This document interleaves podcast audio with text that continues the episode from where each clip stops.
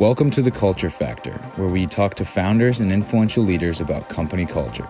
We share stories from the C suite that help executives engage their business from the inside and create a map to transform their culture. Because the truth is, culture eats strategy for breakfast.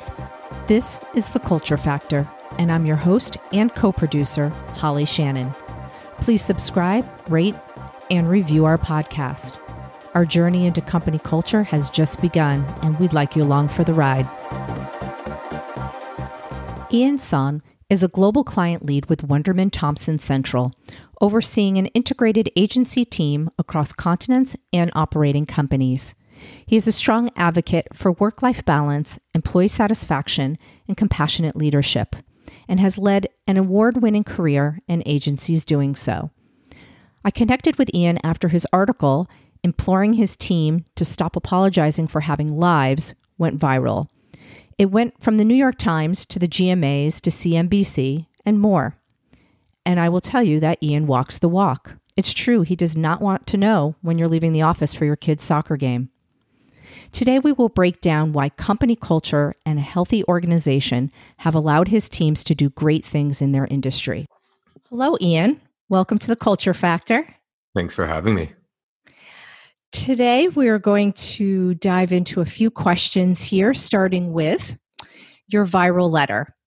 So it's it's very interesting that the timing of your viral letter and how employees are being with their family and how that's reflected uh, by the leaders of their company.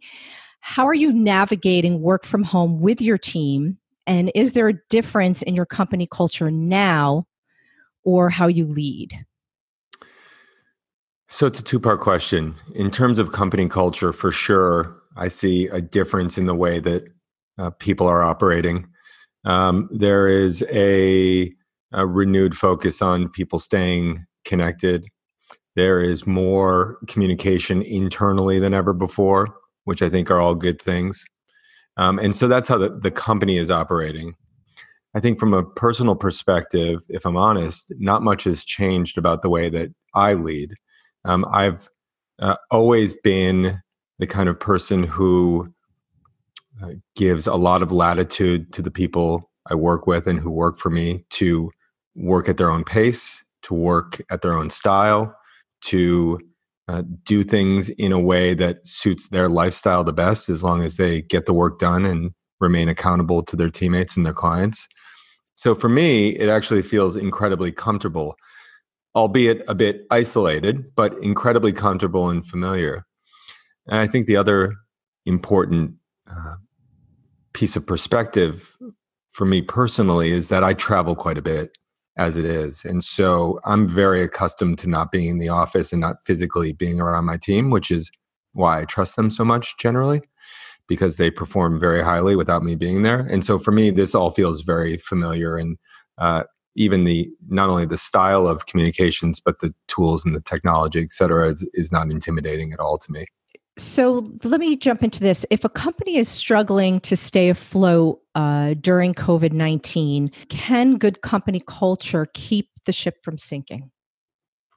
So I cer- certainly think it can help. I mean, I certainly think it um, a good culture can engender um, a loyalty, a uh, renewed work ethic, and enthusiasm, uh, a sense of uh, being in it together. So I think it can help. I think um, there's going to be a lot of companies that are going to look back on this time and the way that they behaved and that is going to be, I believe, a real indicator for how uh, exceptional talent view those companies in the future. So people will look back and say, "Oh, how did company X treat their employees during the uh, during the COVID crisis?"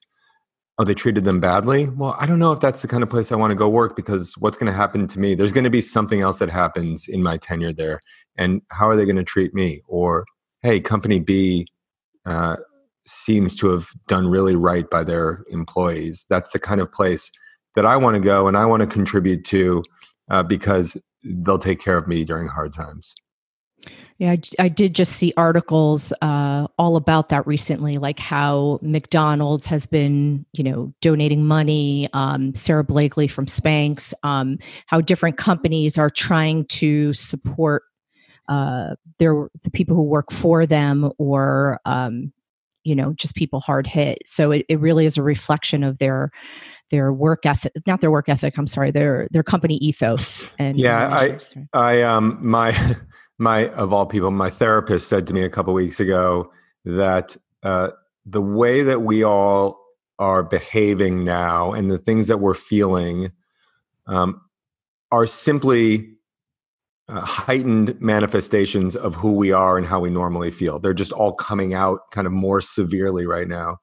And so I think when you look at companies that are behaving the right way, it's because it's in their ethos, it's in their DNA and companies who are getting criticized for the way that they're treating employees and i won't name i won't name any it's not i'm not in the business of doing that but um, they are companies that have uh, people have always kind of whispered about as being bad places to work or treat their employees badly and it's just again it's just the, the, their behavior now is simply just a heightened manifestation of of that historical behavior Mm.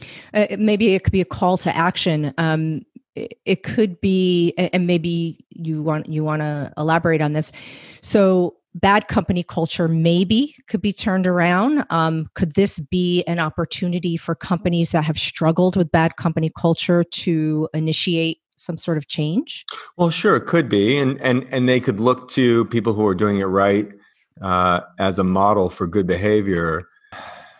You know I, t- I tend to believe that by a certain point in our lives at a foundational level we we are the people who we are or companies are the companies who they are. Um, it's again it's kind of built into the into the framework into the dna it's it's probably even the bad behaviors probably probably to some extent are what made the company successful in the first place. So i don't know that you can just flip a switch um, and turn the entire thing around because you've built an entire organization based on a certain kind of behavior. And that's not just the leaders but it's the people who they've hired uh, you know from from the very bottom to the very top it's a very hard mm-hmm. thing to turn around on a dime yeah. But I hope, you know, yeah. I, I hope. yeah if it's systemic, it, it is hard yeah. to turn it around. Um, so uh, you know just sort of jumping you know the letter that you wrote uh, mm-hmm. that went viral I just want to jump into that for for you probably feel like you've talked about it many times, but when leadership treats their employees more like children uh, than adults, um, it can make a, a toxic culture, uh, can make the employees feel resentful. In what ways have you implemented change to break people of habits that they might have brought with them to your business from other companies? Yeah, a couple things. So let me give you a, a, a, really kind of silly tactical example. So every time someone who doesn't know me comes to work for me or in my organization, inevitably there's a moment where they'll walk into my office or send me an email and tell me that they have a dentist appointment Thursday morning and they won't be in until 10 o'clock. And my reaction is always the same, which is, I didn't just didn't need to know that. It's not. It's none of my business. Um, unless you're missing a deadline or missing a meeting with me or it causes some issue, I don't. Those are not the kinds of things that I need to know. I don't. Doesn't need to be on my calendar. It doesn't need to be in my consciousness. And those are really kind of simple ways of signaling to people what's important to me and what isn't and the kind of respect I have for people's time and their individuality versus what they might have been brought up with in whatever industry they're in. And so I try to signal those kind of very small, try to use those very small kind of teachable moments to signal to people what I'm about and what I'm and what I'm not about. And you know, people have always people talk to me a lot about this issue of micromanagement, which I don't do. And they they want to probe. They think there's some uh, you know some some deep reasoning behind it and truthfully uh, it's a a i find it boring to micromanage people it's just literally i just find it to be a bore and second i'm I, I'm not even. I'm trying to micromanage myself. The last thing I need to do is micromanage a bunch of adults, right? So uh, you know, I'm just going to fall down and fail and and uh, and fail them. So those are kind of the reasons why I I don't get involved with um, those kinds of of minute details in people's lives. It's just it's their business. It's not mine, and they can manage their lives way better than I can. Mm. Did you notice that there were, uh, speaking of genders, mm-hmm. um, did you find that you had more uh, women that were coming to you to make you alert of their schedule than men, or was that about the same across the board for the people who came to you? No, it's definitely women for sure. Um, it's it's something that I've thought about a lot over the last year since I wrote that piece. Um, the there's so many interesting things about being a man and getting the kind of reaction that I got to that piece. Um, you know, thousands of of women millions i have no idea how many had had written and said the same thing for years and didn't get the kind of attention that it got when a uh, you know quote unquote powerful man said it. And i was very aware of that. I was very i was very conscious of um, how uh, messed up that was right? And how wrong that was that it took my voice to uh, to kind of make it echo.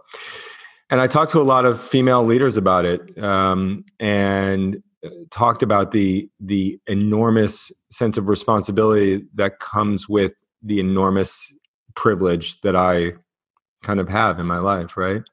And um, I have noticed that it's women who tend to be more apologetic, more um, worried and anxious about those things because that's how they've been treated their entire career.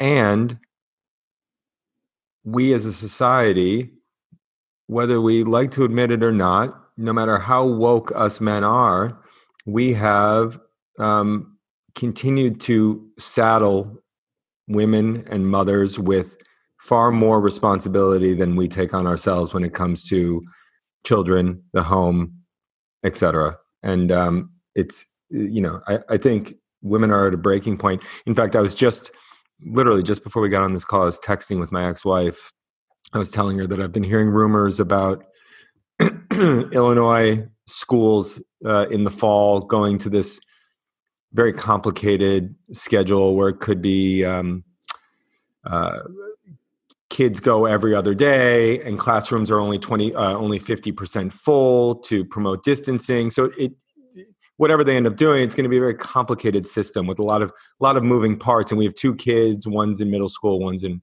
in lower school.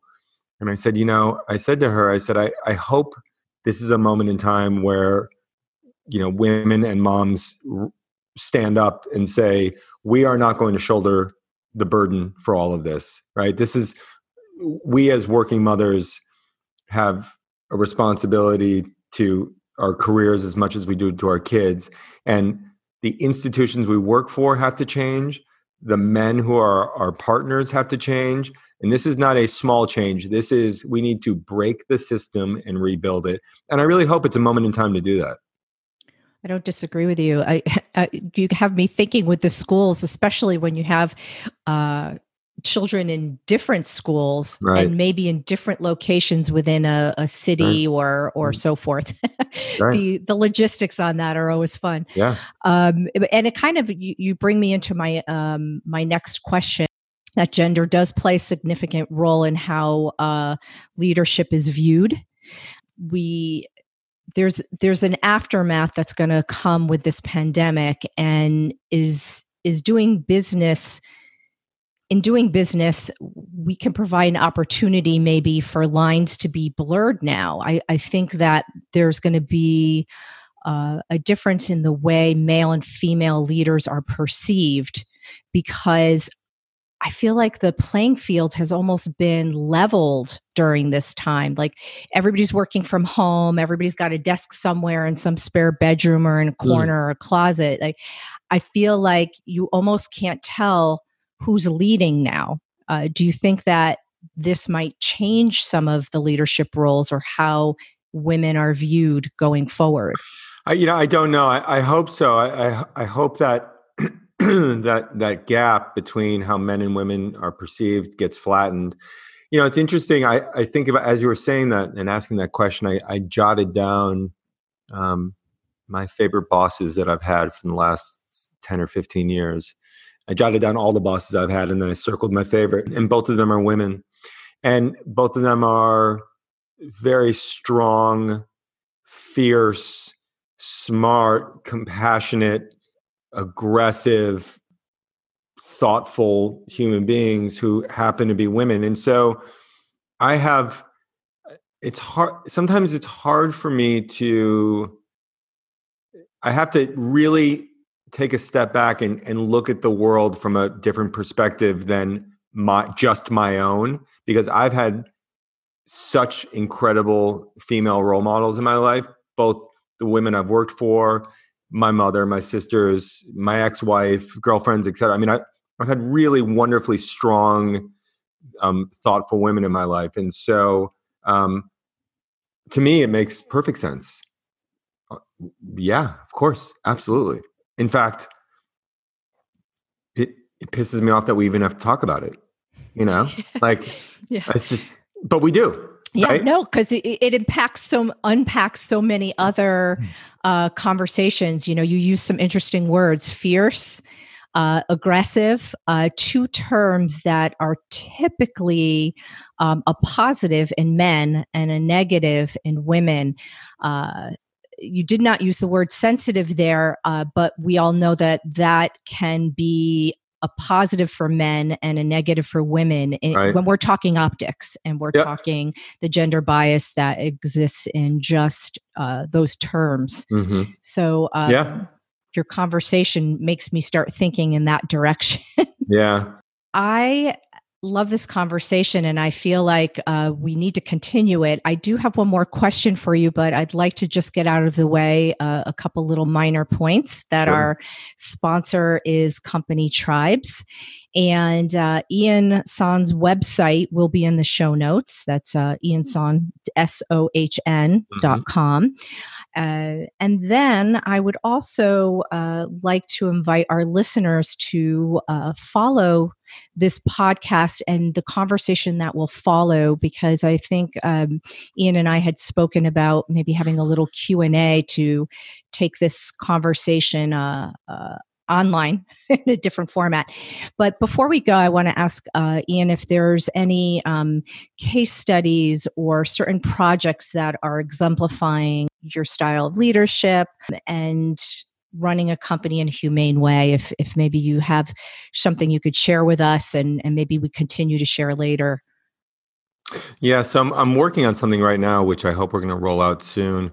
Um, as a lot of people will know by now um, in most major us cities uh, people of color communities of color have been hit disproportionately hard by covid and it's a combination of factors. It's um, a, a, higher propensity for underlying health conditions. It's a lot of people who are uh, essential workers. It's uh, f- larger families who are sharing homes. It's lack of access to quality health care, uh, a inherent distrust of, um, of authority. And uh, Chicago's mayor Lori Lightfoot has really um, been a leader nationally in bringing this to the forefront in the last couple weeks. And I um, got together a group of agency leaders uh, from Detroit and Chicago, uh, and basically we are putting together a uh, pro bono uh, public education campaign that we're taking to. Um, we're creating a toolkit that we're going to take to the Chicago mayor's office, who we have a relationship with, Detroit's going to do the same. And we're going to make it basically, we're going to open source it and give it away for free so any city can take it. Um, we're not quite ready to roll it out yet, but it's something that I feel strongly about. Uh, and it's something that I enjoy doing because it feels worthy of the moment. And it's nice to do something that has an impact. And it's nice to also give people at my company something to do that makes them feel like they're having a real impact. Yeah, having a sense of purpose mm-hmm. is very, very important. I think there's a lot of people who feel um, as though they've lost that ground of, of feeling a sense of purpose right now. So, mm-hmm. uh, what you're building sounds exceptional. And I love that um, it'll be for free, that it can be a blueprint for other cities to emulate. Um, so, thank you for for the work that you're doing uh, in regards to that. And again, we'll we'll carry that conversation further. Uh, LinkedIn or or whatever platform uh, looks the best to people to to find out more about that. But I, I want to thank everybody for listening to the Culture Factor and Ian Sohn and our conversation today, and hope that uh, leaders will uh, be able to take away a few great notes from you because you have a lot of really wonderful things to say and, and obviously a, a proven track record of, of how well it does work. So thank you oh, for, for coming. That's a very nice thing for you to say. You're welcome. My pleasure.